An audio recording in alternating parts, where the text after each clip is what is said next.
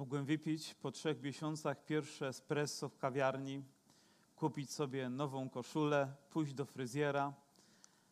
Ale najbardziej cieszy mnie to, gdy widzę, jak normalność powraca, gdy widzę Was, drogie siostry i bracia. Że mam nadzieję, że coraz więcej będzie nas tu niż tam przed obiornikami. I uznam za normę tylko to, gdy wszyscy będziemy mogli być razem zebrani w imieniu Pana Jezusa Chrystusa. W niedzielę zobaczyłem też pewną starszą siostrę, której nie było przez kilka miesięcy w zborze. I gdy podeszła, przywitała się ze mną i gdy ujrzałem jej twarz, to ten obraz wyrył się nie tylko w mojej pamięci, ale w moim sercu. Każda cząstka jej twarzy wyrażała wdzięczność, wyrażała miłość, wyrażała radość, że może być w zgromadzeniu Bożego ludu. I wiecie, za każdym razem, gdy będę szedł na nabożeństwo, chcę sobie tą twarz przypomnieć, by być wdzięcznym, by cenić to, że mogę być w zgromadzeniu Bożego ludu, że mogę wielbić Pana. I chciałbym, żeby każda część mojej twarzy, by moje oczy, moje usta, obłożone tłuszczem policzki, powiem, wyrażały, że kocham Boga i że cieszę się, że mogę być w zgromadzeniu Bożego Ludu. Wy również? Będziemy dzisiaj czytać i rozważać Boże Słowo. Sięgniemy do tej wyjątkowej księgi, którą jest Księga Apokalipsy, nazywana świętego Jana, albo też teologa Jana, jak to mówił stary, stary przekład. Być może związane to było z tym, że są pewne kontrowersje, kto był tym ziemskim autorem. Ale bez względu na to, kto był tym ziemskim autorem, to wiemy, kto był tym niebiańskim autorem tej księgi. Wiemy też, do kogo ta księga jest skierowana. Jest skierowana do Kościoła jest skierowana do ludu Bożego. To znaczy, że jest skierowana do mnie, do mojego serca. Ponoć Luter odmówił natchnienia tej księgi. Nie chciał, żeby znalazła się wręcz w kanonie Pisma Świętego. Myślę, że z jednym powodów było to, że ta księga jest niewygodna. Ona rzuca nam wyzwanie. To jest księga, której nie możemy sobie zlekceważyć. Musimy poważnie ją potraktować, pochylić się nad każdym słowem wiedząc, że sam Bóg przez tą księgę, jak i przez całe słowo chce skierować wyjątkowe słowa do swojego kościoła. Mogą to być słowa niewygodne dla nas, ale na pewno będą chwalebne, gdy je przyjmiemy i zastosujemy w naszym życiu. Dzisiaj będziemy czytać drugi z siedmiu listów. Nazwaliśmy ten cykl, że to będzie takie siedem na siedem, siedem tygodni, siedem zborów ale mam nadzieję, że ta liczba 7 również oznacza pełnię. Oznacza to, co Bóg chce umieścić w życiu swojego Kościoła dzisiaj. Nie chcę tą księgą straszyć nas, nie chcę, żebyśmy tylko chodzili spanikowani, o teraz Panie nadchodzisz, jestem jeszcze niegotowy, ale ta księga ma nas umocnić, ma nas zachęcić, ma nas podnieść, zwłaszcza tych, którzy w obecnym czasie przechodzą przez trudności, przechodzą przez doświadczenia, przechodzą przez próby i niekoniecznie musi to być związane z sytuacją, która jest w naszym kraju i na całym świecie, choć z pewnością w znacznym stopniu również, ale z osobistym życiem, z osobistymi doświadczeniami, przez które przechodzimy. Tam odnajdujemy słowo pocieszenia i zachęty. Bóg wiedział, jakie słowa skierować do Kościoła. Ktoś kiedyś interpretując też te siedem listów, powiedział, że każdy z tych listów obrazuje pewien okres w życiu Kościoła, od początku aż do dnia współczesnego, a więc biada dojść do końca i czytając, jaki list jest na końcu, jakie słowa są tam skierowane, bo naprawdę one powinny rzucić nas na kolana i niemal przymusić do tego, byśmy, byśmy pokutowali ale w każdym czasie myślę, że ta pełnia jest skierowana do każdego okresu, do każdego kościoła w każdym czasie. Ktoś nazwał ten też list jako list do prześladowanego kościoła. Kiedy narodziłem się na nowo, a było to wiele, wiele, wiele lat temu, w 1982 roku, nawet to pojęcie prześladowania jakby nie było umieszczone w moim chrześcijańskim słowniku. Dlaczego? Bo było dalekie. Być może gdzieś w szkole uczono mnie na temat prześladowanych chrześcijan w pierwszym wieku, tam zabijanych na arenach, rozszarpywanych przez dzikie zwierzęta, bo to jest częścią historii, której się uczymy, ale było to dalekie. Było to jak beletrystyka wręcz dla, dla mojego serca i życia. Kiedy się narodziłem, było to dalekie pojęcie, ale z chwilą, kiedy wzrastałem w wierze i słyszałem coraz więcej kazań i świadectw, napływały wieści, zwłaszcza ze wschodu i gdzieś z różnych części, to prześladowanie stawało się coraz bardziej realne, bliskie mogliśmy je zobaczyć później nawet w internecie. Nie zachęcam oczywiście do oglądania takiej, takich scen, ale, ale stało się bliskie. Ale teraz staje się ono realne.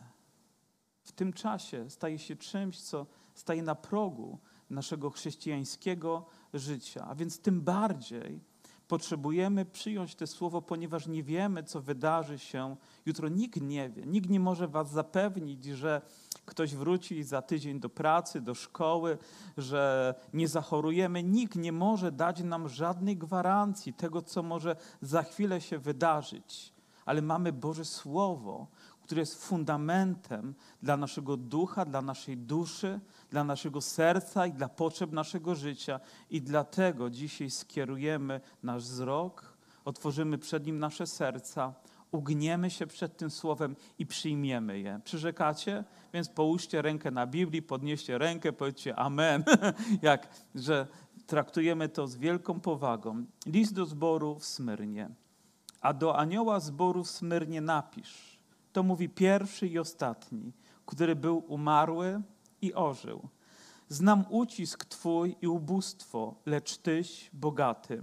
Wiem, że bluźnią Tobie ci, którzy podają się za Żydów, a nimi nie są, ale są synagogą szatana. Nie lękaj się cierpień, które mają przyjść na Cię. Oto diabeł wtrąci niektórych z Was do więzienia, abyście byli poddani próbie. Będziecie w udręce przez dziesięć dni. Bądź wierny aż do śmierci, a dam Ci koronę żywota. Kto ma uszy, niechaj słucha, co duch mówi do zborów. Zwycięzca nie dozna szkody od drugiej śmierci. A do anioła zboru napisz. Powstaje znak zapytania, kim był ów anioł, do którego te słowa miały być skierowane. Jest kilka różnych interpretacji, nawet nie wiem, czy wam podawałem.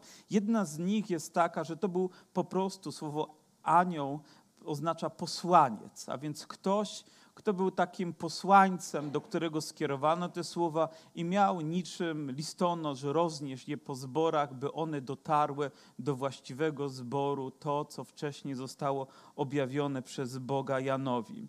Miał to zapisać i to miało być skierowane dalej. Innym wytłumaczeniem jest, że aniołem był biskup danego zboru, był ktoś, kto był odpowiedzialny, ktoś, kto tam służył innym, ktoś, kogo Bóg postawił w tym miejscu. I są pewne takie uzasadnienia takiego stwierdzenia, że możemy i tak interpretować. Niektórzy interpretują, że tym aniołem był po prostu anioł. Tak jak czytamy też w dziejach apostolskich, gdzie jest Piotr i on jest więziony, a później, gdy został uwolniony, poszedł do domu Marka, zapukał do drzwi i ludzie nie uwierzyli, że to jest on, ale że to jest jego anioł. A więc wygląda na to, że to ten świat duchowy dla pierwszego kościoła był bardzo realny. I aniołowie nie byli tylko jakimiś mitycznymi stworami i takimi nie są. I to słowo bardzo często pojawia się w Księdze Objawienia, ponieważ ono mówi o duchowej osobie, która towarzyszy również i dzisiaj, być może i temu zgromadzeniu. My możemy go nie widzieć, ale możemy wiedzieć, że jest. Czy każdy zbór ma takiego anioła, czy każde miasto, czy każde państwo, czy nawet my sami mamy anioła, który czuwa nad naszym życiem. Tego wszystkiego nie wiemy ale to jest jedna z interpretacji, którą również możemy przyjąć. Niezależnie od tego, odbiorcą tego słowa jest Kościół, jest zbór, który jest usytuo, usytuowany w Smyrnie. Ponoć było to wyjątkowo piękne miasto. Nazywane było koroną, diamentem Azji. Przepiękna architektura, dla ludzi cudowne świątynie. Ponoć jedno z pierwszych miast, które zostało zbudowane z pewnym zamysłem, zostało specjalnie zaprojektowane, by ulice były takie um, przestronne, by komunikacja mogła się tam odbywać dobrze, że architektura no, ponoć cieszyła naj, poetów, opiewając jej piękno, zachwycali się każdym niemal jej detalem. Ale nie to skupia naszą uwagę. Może to również pobudzać takich ludzi do tego, którzy żyją w takim miejscu, by byli wyniośli, by byli dumni, by patrzyli na siebie. Miało to też miasto szczególne przywileje, dlatego że jako jedno z pierwszych zawiązało przymierze z Rzymem. Stali się ich takimi partnerami, wspierali Rzym, gdy znalazł się w potrzebie. Nawet gdy było wcześniej potrzeba, wojska rzymskie znalazły się w trudności, to ponoć mieszkańcy tego miasta ściągnęli swoje ubrania i wysłali, by ich przyodziać. A więc mieli szczególne przywileje i w tym partnerstwie byli bardzo, bardzo wierni, przez co też byli szczególnie traktowani. Ale dla mnie najważniejsze jest to, że był tam zbór pański żeby tam zbór, który składał się z ludzi, którzy uwierzyli w Pana Jezusa Chrystusa. I też znaczenie ma to, kto mówi do tego zboru. Mówi, to mówi pierwszy i ostatni który był umarły, a ożył. Nie mamy cienia wątpliwości, że autorem tych słów jest sam Jezus. On sobie jest alfą i omegą, jest początkiem i końcem. Jest tym, który był umarły i tym, który żyje. Barclay, gdy tłumaczy to słowo odnośnie tego, że on jest pierwszy i ostatni, napisał tak. Chrystus powiedział: Jestem pierwszy i ostatni. Jest to grób ludzkiej dumy. Poza chwałą Chrystusa wszystkie tytuły ludzkie tracą swoje znaczenie, a wszystkie ambicje ludzkie są śmieszne. I rzeczywiście wydaje się to śmieszne, gdy próbujemy zaprezentować samych siebie wobec doniosłości, jaką ma to, że stajemy przed Jezusem Chrystusem, wszechmogącym Panem i Bogiem. Na cóż się zdadzą nasze tytuły, nasze przedrostki przed nazwiskiem, wobec doniosłości, jaką ma Jego chwała, Jego wielkość. Największym przywilejem naszym jest nie to, że jesteśmy obywatelami świata, oby, obywatelami Europy, czy nawet Polski, ale to, że należymy do Królestwa Bożego i że jesteśmy Bożymi dziećmi i stajemy przed wszechmogącym Bogiem. I niezależnie w jakim mieście Kościół będzie funkcjonować, czy to będzie piękne, bogate miasto, czy też będzie biedna, może zwyczajna, gdzieś prosta wioska, w której zgromadza się gromadka ludzi, to jest to Kościół. To jest to Boży Kościół i to ma znaczenie. Dzisiaj to zgromadzenie ma znaczenie. Nie ze względu na charakter budynku, piękne jego zdobienia, których notabene nie ma, ale ze względu na to, że spotkali się tutaj ludzie, którzy kochają Boga i wspólnie razem mają ten cel, aby Go uwielbić, którzy potrzebują dzisiaj Bożego Słowa, łaski Bożej, a Bóg obiecał, że nam to zagwarantuje. On jest początkiem i końcem. On był tym, który był umarły. To jest czas przeszły, dokonany. Ten epizod miał miejsce, przez niego przeszedł Jezus, ale obecne słowo mówi, że on powstał z martwych i faktem jest to, że on żyje. I to dzisiaj jest wielką mocą i zachętą dla Bożego ludu. Pomyśl, że dzisiaj, w tym czasie, w tej sytuacji, Twój Pan, Twój Bóg, On żyje. On żyje. On żyje. I tą nadzieją chce Bóg, byśmy żyli każdego dnia, w każdym czasie i w każdych okolicznościach.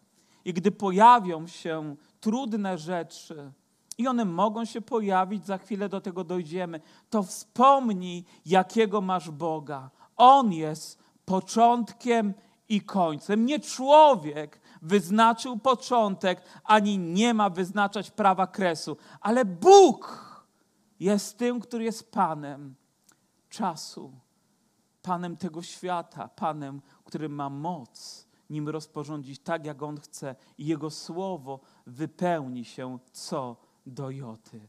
On był umarły, ale On ożył, On żyje i chwała Mu za to. Czytając kolejny wiersz, mówi: Znam uciski Twój, ma, znam ucisk Twój i ubóstwo, lecz Tyś bogaty. To słowo ucisk ponoć w oryginalnym znaczeniu oznacza pewien ciężar, który nas przytłacza który spada na nas, na nasze ramiona, na nasze myśli, na nasze serca, nie jest łatwy, ale też wiecie, Boża obietnica mówi, że Bóg nigdy nie dopuści, nie nałoży ciężaru, którego my nie moglibyśmy unieść. Oczywiście, że w tym momencie jesteśmy poddani próbie, ale chcę, żebyś wiedział i wspomniał to, że masz żywego Boga, realnego, który i w tej sytuacji ma moc Cię podnieść. Tydzień temu mówiliśmy, że Jego ręka ma moc, by podtrzymać niebo i jest na tyle delikatna, by otrzeć nasze łzy i na tyle silna, by podtrzymać nasze życie, byśmy nie upadali na duchu utrudzeni, byśmy nie upadali pod ciężarem trosk, które na nas spadają, ale żyli wiedząc, że mamy realnego, świętego, pełnego mocy i chwały Boga. Czyż tak nie jest? Nie wiemy jeszcze, jaki ciężar może być naniesiony, ale on nigdy nie będzie większy niż łaska Boża, która skutecznie działa w naszych sercach. I myślę, że te słowa miały na celu pobudzić ducha Kościoła. Mam nadzieję, że gdy ten list był odczytywany w Smyrnie, to ludzie mówili: Alleluja! Chwała Ci, Jezu! Chwała Ci za to, że żyjesz. Mieli troski, mieli problemy, a nawet czytamy o tym, że byli ubogimi. I to słowo również miało oznaczenie takie, że brakowało im środków do życia, że musieli ciężko pracować, by utrzymać się z dnia na dzień. Może tak wygląda również Twoje życie, ale to nie oznacza, że nie jesteś błogosławiony, że nie jesteś Bożym dzieckiem. Może w porównaniu z innymi czujesz się biedny, aleś Ty bogaty. Spójrz w inny sposób na swoje serce, na swoje życie. A może największym bogactwem jest to, że mamy miłość, że mamy pokój w sercach, że mamy nadzieję, że mamy radość, że mamy triumf zmartwychwstałego Pana w naszym życiu. Amen? Czyż to nie jest bogactwem, które przyćmi wszystko? Z jakiego powodu ci wierzący byli biednymi? Jedno z wytłumaczeń mówi to, że oni byli ludźmi zwykłymi, nie należeli do wyższych sfer, nie mieli spadków, które gwarantowały im życie bez pracy, ale musieli ciężko każdego dnia pracować. Po prostu byli zwykłymi, zwykłymi, szeregowymi ludźmi. Inne z tłumaczeń również może być takie, że jako wierzący ludzie byli w tym mieście, pięknym mieście, prześladowani. Ludzie wkradali się do ich domów i zabierali im ich mienie, pozbawiali go. To nie jest łatwe, gdy ktoś zapuka albo wedrze się do Twoich drzwi i zabiera coś bezkrytycznie i nie możesz się temu przeciwstawić. Nie chciałbym się znaleźć w takim położeniu. Nie wiem, czy kiedykolwiek doświadczyliście rabunku, ale to jest naprawdę gwałt. Słyszałem o ludziach, do których domów inni się włamali. I wiecie, i to tak bardzo zraniło ich. Czuli się tacy zbrukani. Jakim prawem ktoś mógł wejść i zabrać coś, co do nich należy? Już nawet nie chodziło o wartość tego przedmiotu i sprzętu, ale o sam fakt, że to miało miejsce, a oni mogli tego doświadczać wciąż i wciąż i wciąż i wciąż na nowo. Ale Pan mówi: mimo to jesteście bogaci. Wiecie, Słowo Boże uczy nas też w Ewangelii Jana w dziesiątym rozdziale, że złodziej przychodzi, by okradać. Diabeł przychodzi, by okradać. Może nie chodzi tylko o rabunek mienia, ale o ten rabunek, który jest o wiele droższy niż cokolwiek tutaj na ziemi. Coś, co może okraść nas z tego, co zostało włożone przez Boga w naszych sercach. Nie pozwól sobie tego zabrać. Nie pozwól się okraść. Czuwaj we dnie i w nocy. On będzie próbował to zrobić w najmniej takim dla ciebie sprzyjającym czasie, ale to nie zwalnia cię z obowiązku, żebyś czuwał cały czas, wiedząc, że takie zagrożenie może się pojawić również i dla Kościoła. Może w czasie, gdy nam się wydaje, że prosperujemy, to wtedy jesteśmy najbardziej biedni. Jaką miarą mamy mierzyć ludzi, Kościół, wielkością, ilością miejsc, może mm, zasobami, które mamy. Chwała Bogu, gdy to mamy. Ale nawet mając tego pod dostatkiem, możemy być biednymi ludźmi, a też możemy być bardzo biedni i być niezwykle bogaci. Oto w Ewangelii czytamy przypowieść o pewnym człowieku, który pobudował sobie stodoły piękne i nawet brakowało już miejsca mu, żeby jeszcze więcej zgromadzić. I przyszedł Pan i upomniał się o jego życie i mówi: Obyś był bogaty w Bogu, obyś był bogaty w Bogu. I właśnie tego bogactwa, tej chwały powinien przede wszystkim poszukiwać Kościół.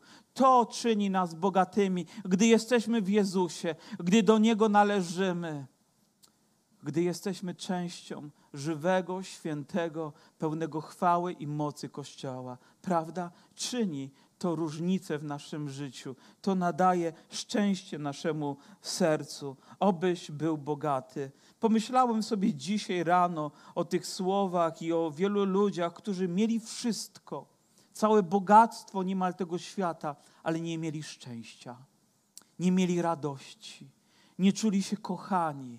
I z powodu tego popadali w depresję, w załamania nerwowe i w inne rzeczy. Wydaje się, na wyciągnięcie mieli to, za czym ludzie dzisiaj dążą, a i to byli biednymi. Ale gdy mamy Chrystusa, jesteśmy prawdziwie bogaci. Prawdziwie. Ten Kościół był bogaty, w Chrystusie, był bogaty w wierze, był bogaty w tym, co Bóg im dał.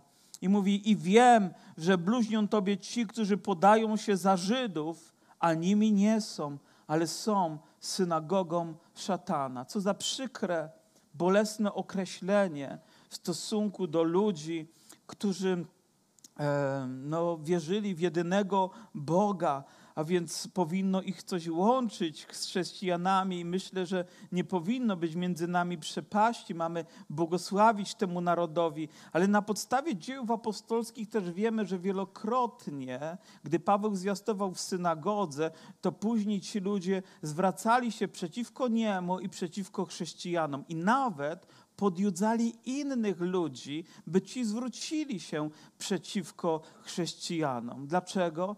Dlatego, że bali się, że Ewangelia, która jest zwiastowana, będzie pozyskiwać z ich grona ludzi do kościoła, do żywego kościoła. Sami nie chcieli się nawrócić i żeby temu zapobiec, robili takie złe rzeczy, zachęcając innych ich rękami, żeby prześladować chrześcijan. Bogu z pewnością taka rzecz się nie podoba. Nam taka rzecz nie powinna się podobać. Nie powinna mieć miejsca również w Bożym Królestwie. Nie może być tak, że Kościół ma się zwracać przeciwko Kościołowi, bo jeżeli dom jest podzielony, to jest bliski upadku nie możemy zwracać się przeciwko sobie. Ja nie wiem, czy wszystko rozumiemy odnośnie innych kościołów chrześcijańskich, ale nie powinniśmy się zachowywać tak, żeby umniejszać dziełu Chrystusa, które wykonał za każdy kościół, za każdą denominację, za każde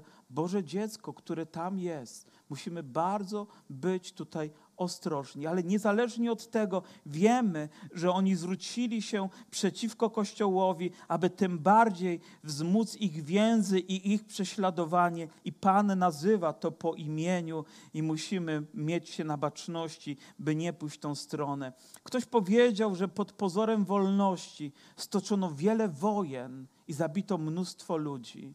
I tak samo w imię religii. Stoczono wiele wojen i zginęło wiele istnień ludzkich. To nie powinno mieć miejsca. I oto czytamy dalej: Nie lękaj się cierpień, które mają przyjść na cię. Oto diabeł wtrąci niektórych z was do więzienia, abyście byli poddani próbie i będziecie w udręce przez dziesięć dni. Bądź wierny aż do śmierci, a dam ci koronę żywota. Te słowa mają w sobie i tą trudną część do przyjęcia, i tą chwalobną obietnicę, która z nich wynika. Po pierwsze, czytamy, że chrześcijanie będą poddani szczególnej próbie i doświadczeniu, będą wtrąceni do więzienia na 10 dni. Niektórzy interpretują te 10 dni jako nie okres tylko czasu 10 dni, ale jako pewien okres, przez który Kościół będzie musiał przejść. Jest to symboliczna liczba, jak wiele innych symboli w Księdze Objawienia, że po prostu to musi nastąpić. I sam fakt, że Bóg dopuszcza do tego, mówi, będziesz po prostu wtrącony do więzienia. Ja wiem, że chcielibyśmy się modlić o to, żeby Bóg przed wszelkimi trudnościami nas uchronił, ale one przyjdą że chrześcijaństwo zabiera również swoją cenę. Twoja wiara musi uiścić tą cenę i być gotowa również na wyrzeczenia, które są związane z nią, na trudności, które się pojawią. Bo jeżeli nie będziesz na to przygotowany, to gdy one się pojawią, to zwrócisz się może nawet przeciwko Bogu, będziesz rozczarowany, Twoja wiara legnie w gruzach ale tak nie powinno być. To słowo jest skierowane do nich, wiedzą, że taka rzecz będzie miała miejsce. I słowo więzienie tutaj, które jest wymienione, ono nie ma za bardzo wiele wspólnego z tym, co my rozumiemy przez więzienie. Jakiś okres izolacji z pełną troską niemalże o człowieka, który tam się znajduje. Masz opiekę medyczną, masz wyżywienie trzy razy dziennie, masz swoje prawa i inne rzeczy, które towarzyszą. Wiecie, tak naprawdę więzienie w tamtych czasach to był przedsionek do szubienicy, a więc uwertura przed śmiercią. To było straszne miejsce. Nikt nie chciałby się znaleźć w takim miejscu, jak my rozumiemy, jak oni rozumieli wtedy to pojęcie więzienie. Okrutne miejsce gdzie nie ma miejsca na to, żeby, nie wiem, mieć swobody obywatelskie, żeby mieć swoje prawa. Po prostu wyczekujemy tam kolejnego kroku, którym jest egzekucja. Będziesz tam wtrącony na 10 dni, na pewien okres czasu. Ale myślę sobie też tak, że nie tylko e, taka fizyczna niewola może towarzyszyć. Czasami jest to też pewna rzecz, która jest uciskiem dla naszej duszy, dla naszego ducha, dla naszego ciała ciała, pewnym skrępowaniem, które może towarzyszyć, pewnym, nie, nie chcę powiedzieć zniewoleniem duchowym, bo to nie jest właściwe słowo, ale rozumiecie, pewną presją, którą świat wywiera na nas. I możemy również i w tym się znaleźć, ale i w tym Bóg ma moc, aby zachować nas i zatroszczyć się o Ciebie. Może znalazłeś się w takiej sytuacji, nie widzimy za bardzo wyjścia, patrzymy na prawo ściana, na lewo i w górę i w dół, ale Bóg otwiera drzwi. On sprawia, że kolejna brama i kolejna brama otworzy się, aby wypuścić Cię na wolność. To nie będzie trwać wiecznie, ale najważniejsze jest to, żeby będąc w takim miejscu, nikt nie zabrał Ci tej wolności, którą dał Ci Chrystus, wyzwalając Cię z Twoich grzechów i z Twoich nieprawości. Twoje myśli i Twoje serce, niezależnie od okoliczności, zawsze mają być wolne. I nikt tej wolności nie może nam zabrać. Prawdziwą wolnością nie jest demokracja. To jest dobry system, potrzebny system w funkcjonowaniu państwa, ale prawdziwą wolnością jest stan naszego ducha, naszej duszy, którą może dać nam tylko Jezus Chrystus. Ten, który jest pierwszy i ostatni, ten, który umarł i zmartwychwstał i żyje w nas on jest naszą nadzieją. On jest naszą wolnością. Kto ma syna, ma żywot, kto ma syna, masz też wolność, kto poznał syna, został wyzwolony z kajdan niewoli i, i żyje dla Chrystusa całym sercem. I ta obietnica, która tutaj się pojawia, mówi: bądź wierny aż do śmierci, a dam ci koronę żywota. Wiecie, co to słowo do śmierci zaczyna się dewaluować wręcz. Ludzie składają sobie przysięgę na kobiercu ślubnym, przysięgę przed Kościołem, przed Panem, że będą wierni aż do śmierci. Pierwsza próba, pierwsze potknięcie i to słowo śmierć jakby już nie miało znaczenia. Ale przecież do tego Bóg powołał nas, abyśmy byli wierni Mu do końca, bo wtedy otrzymamy koronę żywota. Nie poddawaj się. Słyszałem historię o Singapurze ta, dotyczącą II wojny światowej. Wiecie, że została napadnięta przez Japończyków, była, okupow- była oblężona, toczyły się zacięte walki i one były bardzo trudne do wytrzymania. Ta presja była coraz większa i większa, aż w końcu głównie dowodzący Singapurem Brytyjczyk podjął decyzję, żeby się poddać. I wiecie, kiedy podjął tę decyzję? Wtedy, kiedy gdzieś w magazynku w karabinu japońskiego był ostatni nabój. Ostatni. I to jest fakt historyczny. Wystarczyło poczekać, można powiedzieć, minutę, może pięć minut, jeszcze wytrzymać ten ciężar, tą presję, a nie byliby w niewoli przez wiele lat i nie ponieśliby tak strasznej ceny. Proszę, nie poddawaj się. Nie poddawaj się, bo przychodzi wolność. Nie poddawaj się, nie, ulęk, nie ulęknij się strachu nocnego ani niczego, co nadchodzi. Bądź wolny w swoim sercu. Wiecie, do, gdy, do, gdy czytamy historię Smyrny, to nie możemy pominąć pewnej postaci, która tam była. Nazywał się Polikarp, był biskupem Smyrny. I, i doniesienia historyczne mówią nam, że zginął śmiercią męczennika w sobotę 23 lutego 155 roku. Że gdy odbywały się w Smyrnie igrzyska, miasto wypełniło się wielkimi tłumami ludzi, ktoś krzyknął precz z ateistami, szukajmy Polikarpa. I że rzeczywiście zaczęto tego biskupa chrześcijańskiego szukać Ponoć torturowano pewnego człowieka, aż zdradził jego miejsce położenia. Przyszli do jego domu. Polikarp ponoć tej nocy miał sen. Śniło mu się, że spał na poduszce, która się paliła. Gdy obudził się rano, powiedział swoim przyjaciołom, powiedział, mówi, zginę, paląc się żywcem. Jakby wiedział, że nadchodzi ten dzień i rzeczywiście przyszli po niego, on ich ugościł, powiedział: Proszę, tylko dajcie mi jeszcze godzinę na modlitwę, a więc dano mu godzinę. Był znaną postacią i też cenioną, i nawet strażnik, który go prowadził, dowódca straży, prosił go, mówi: Polikarpie, mówi: Zgódź się, żeby, żeby wyrzec się Chrystusa, zgódź się, żeby, e, żeby zaprzeczyć to, że on jest Twoim Panem. Coś ci szkodzi po prostu przed tym tłumem wyznać, że Twoim Panem jest cesarz. I wtedy Polikarp miał odpowiedzieć takie słowa: 86 lat służę mu i przez ten czas nie uczynił mi nic złego. Jakże mogę bluźnić przeciwko mojemu królowi, który mnie zbawił? Próbowano przywiązać go do stosu, gdzie ludzie chętnie przynosili drwa, a mówi: Nie musicie tego robić. Mówi: Pan mnie tutaj podtrzyma.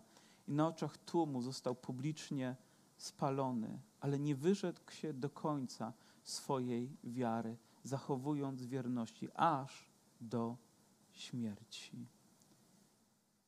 A Pan mówi: A dam ci koronę. Koronę dawało się tym, którzy byli zwycięzcami w jakichś igrzyskach. Dobiegli do mety piersi, skoczyli najdalej, rzucili oszczepem czy czymkolwiek. Nie wiem, jakie dyscypliny były. Proszę, nie pociągajcie mnie do odpowiedzialności za to. Dawano im koronę. Koronę otrzymywali ludzie za zasługi związane z funkcjonowaniem w jakichś urzędach swoich miejskich. Koronę ludzie zakładali, gdy wyrażali swoją radość, wyrażali ich jakąś, jakiś entuzjazm, świętowali. Gdy ponoć szli do świątyni, niektórzy zakładali koronę, żeby świętować na cześć jakiegoś bóstwa, ale ona jest niczym w porównaniu z koroną, którą chce nam dać Bóg. To nie jest korona króla, ale to jest korona chwały, którą Bóg chce uwieńczyć każde swoje dziecko, które wytrwa do końca, które wytrwa do końca, aż do śmierci. Nie pozwól sobie jej zabrać. Kiedyś pewien brat w 67 roku napisał pewien wiersz pod tytułem 40 koron. Nie wiem, czy ktoś z Was kiedyś czytał. Nazywał się Paweł Cieślar, znana postać. I ten wiersz opowiada o, o 40 żołnierzach, którzy byli wierzący i z powodu tego zostali pociągnięci do odpowiedzialności. Rozebrano ich z ubrań i gdzieś postawiono na, na lodzie, na mrozie, aby zamarzli. I gdy umierali, strażnik zobaczył, jak 39 koron unosi się w powietrzu. 39. Brakowało jednej, bo jeden z nich wycofał się. Zabrakło mu wiary. Gdy strażnik to zobaczył, mówi, nie mógł wierzyć. Dlaczego? Dlaczego tego nie robisz? Dlaczego? Mówi, ta korona. Mówi, to ja chcę znaleźć się w twoim miejscu. I zamienili się miejscami. I korona przypadła temu strażnikowi. Jakby esencją tego wiersza jest to, żebyśmy byli wierni aż do końca. Aż do końca. A dam ci koronę żywota. Bóg chce dać tą koronę każdemu swojemu dziecku. Każdemu. Chce ją dać Tobie, chce dać mnie. Ale mówi: bądź wierny, bądź wytrwały, bądź niezłomny, bądź nieugięty w swojej wierze. Ufaj mi aż do końca, bo ja jestem początkiem i końcem. Ja jestem Twoim zmartwychwstaniem. Ja jestem Twoim życiem. Twój Pan nigdy Cię nie zawiódł. Nigdy nie wyrządził Ci nic złego. Bądź Mu wierny. Nikt Cię tak nie kocha jak On. Nikt się tak nie zatroszczy o Twoje życie jak On.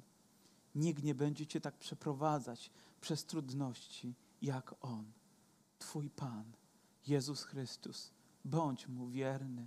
Składaj dobre świadectwo o Nim a później mówi, kto ma uszy, niechaj słucha, co duch mówi do zboru. Zwycięzca nie dozna szkody od drugiej śmierci. Od drugiej śmierci. Zwycięzca, czyli ktoś, kto wytrwa, wierzy w postanowieniu, w ufności i wierności.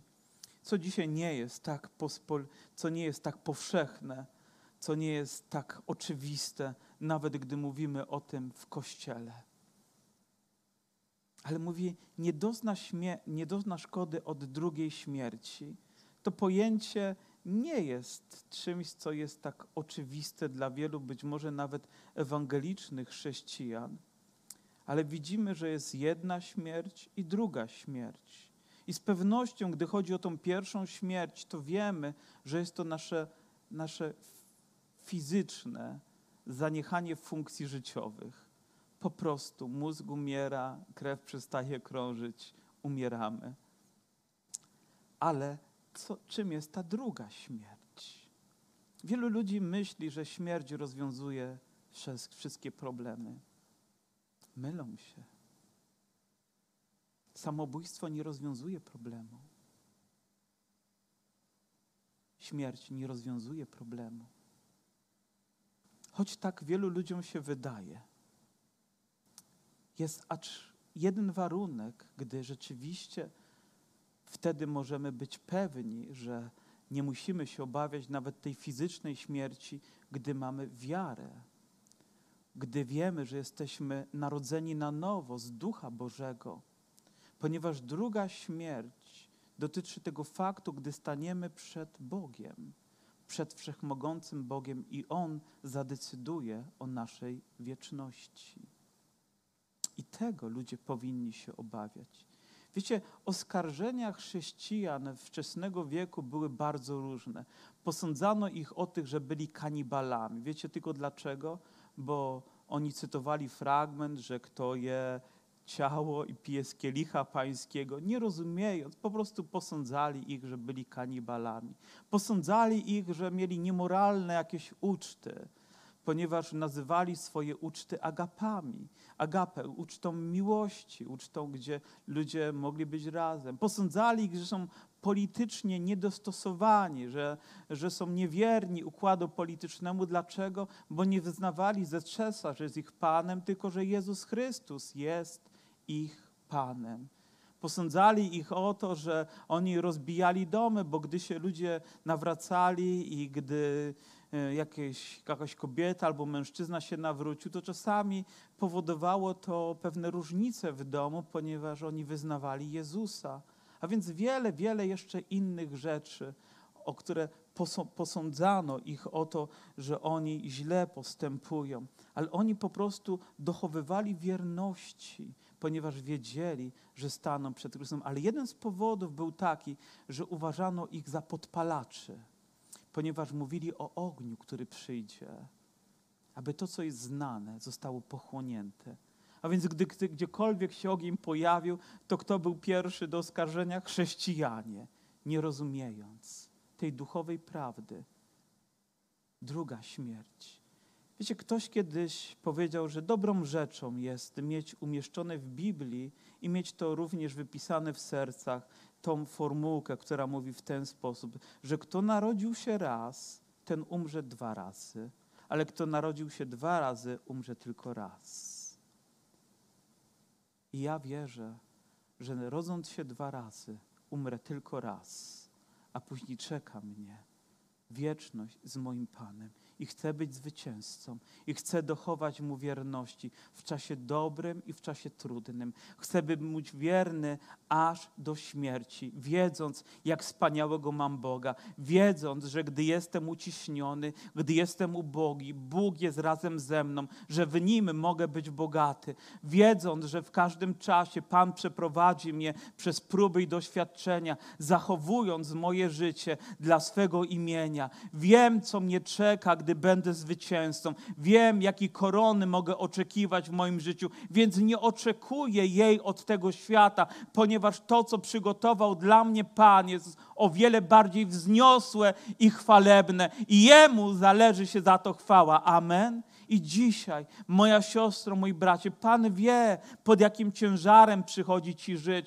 jakie myśli dopadają, jakie trudności pojawiają się z różnych stron świata, ale w tym wszystkim wiemy, jakiego mamy Boga. Boga, któremu możemy całkowicie zaufać, Boga, który nie tylko dopuszcza trudności, które są, ale przeprowadza nas przez nie i czyni nas zwycięzcami. Więc proszę, bądź zwycięska. Proszę, proszę, bądź zwycięzcą w Chrystusie. Do końca, do końca. Pan wie, z jakim sercem obciążonym trudnościami, przeciwnościami przyszłaś, przyszedłeś na to miejsce. Ale chcę, byś wyszła, wyszedł z tego miejsca pełen zachęty, wolny w swoim sercu, wiedząc, że Twój Pan, Twój Bóg jest razem z Tobą żebyś z tą nadzieją mógł wracać do swojego domu, wielbiąc Jego imię, wiedząc, że Pan i przez tą sytuację Cię przeprowadzi. Tylko proszę o jedno: bądź wierna, bądź wierny, bądźmy zwycięzcami w imieniu Jezusa aż do końca. Amen.